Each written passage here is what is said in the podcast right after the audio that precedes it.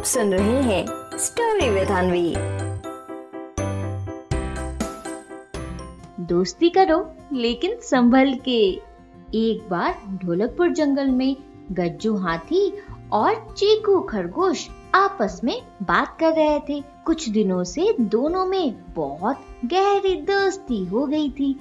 वो जंगल में एक साथ घूमा भी करते थे। उन दोनों की दोस्ती के बारे में अब तो हर कोई बातें भी करता था।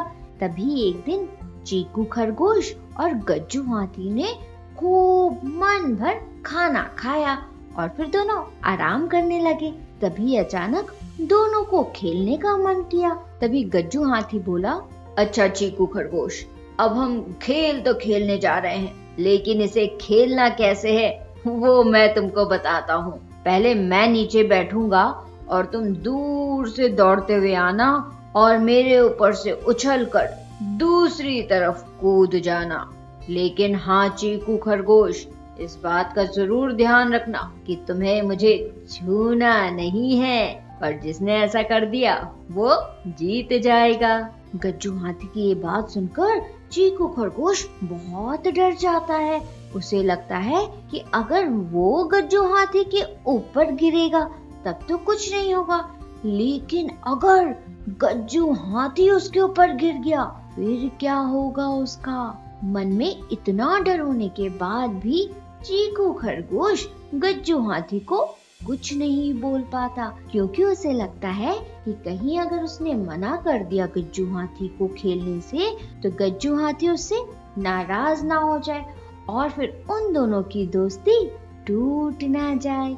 इसलिए चीकू खरगोश बिना कुछ सोचे समझे खेलने को तैयार हो जाता है। तो पहले बारी आती है गज्जू हाथी की। गज्जू हाथी ज़मीन पर बैठता है और चीकू खरगोश खूब दूर चला जाता है और फिर वहाँ से दौड़ना शुरू करता है और अपने छोटे छोटे पैरों से कूदता हुआ गज्जू हाथी के ऊपर से कूदता है और उसे बिना छुए दूसरी तरफ़ चला जाता है। अब बारी आती है गज्जू हाथी की और नीचे बैठना होता है चीकू खरगोश को। चीकू खरगोश जैसे ही नीचे बैठता है, तब उसे और ज़ोर से डर लगने लगता है। उसे लगता है कि गज्जू हाथी तो इतना बड़ा, इतना मोटा है, वो दूर से आया और अगर वो उसको नहीं पार कर पाया, तब तो चीकू खरगोश गया। और यही सोच सोच कर बस चुपचाप चीकू खरगोश नीचे बैठा रहता है।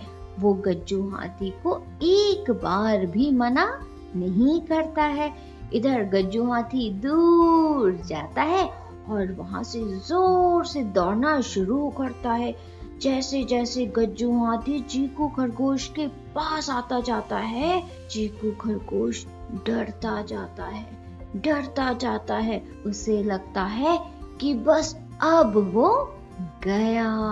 तभी जब गज्जू हाथी दौड़ रहा था तो उसके दौड़ने से नारियल का पेड़ हिलने लगता है और ऊपर से नारियल टूटकर नीचे गिरने लगता है और फिर जैसे ही नारियल गज्जू हाथी के ऊपर गिरता है, गज्जू हाथी ज़ोर से वहाँ से भागता है और साथ ही ये भी बोलता है, अरे चीकू खरगोश, जल्दी भागो यहाँ से।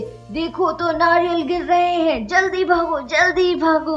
और गज्जू हाथी की ये बात सुनकर चीकू खरगोश जल्दी से उठता है और वहाँ से ज़ोर से भागता है। तो बच्चों, क्या सीख मिलती है इस कहानी से?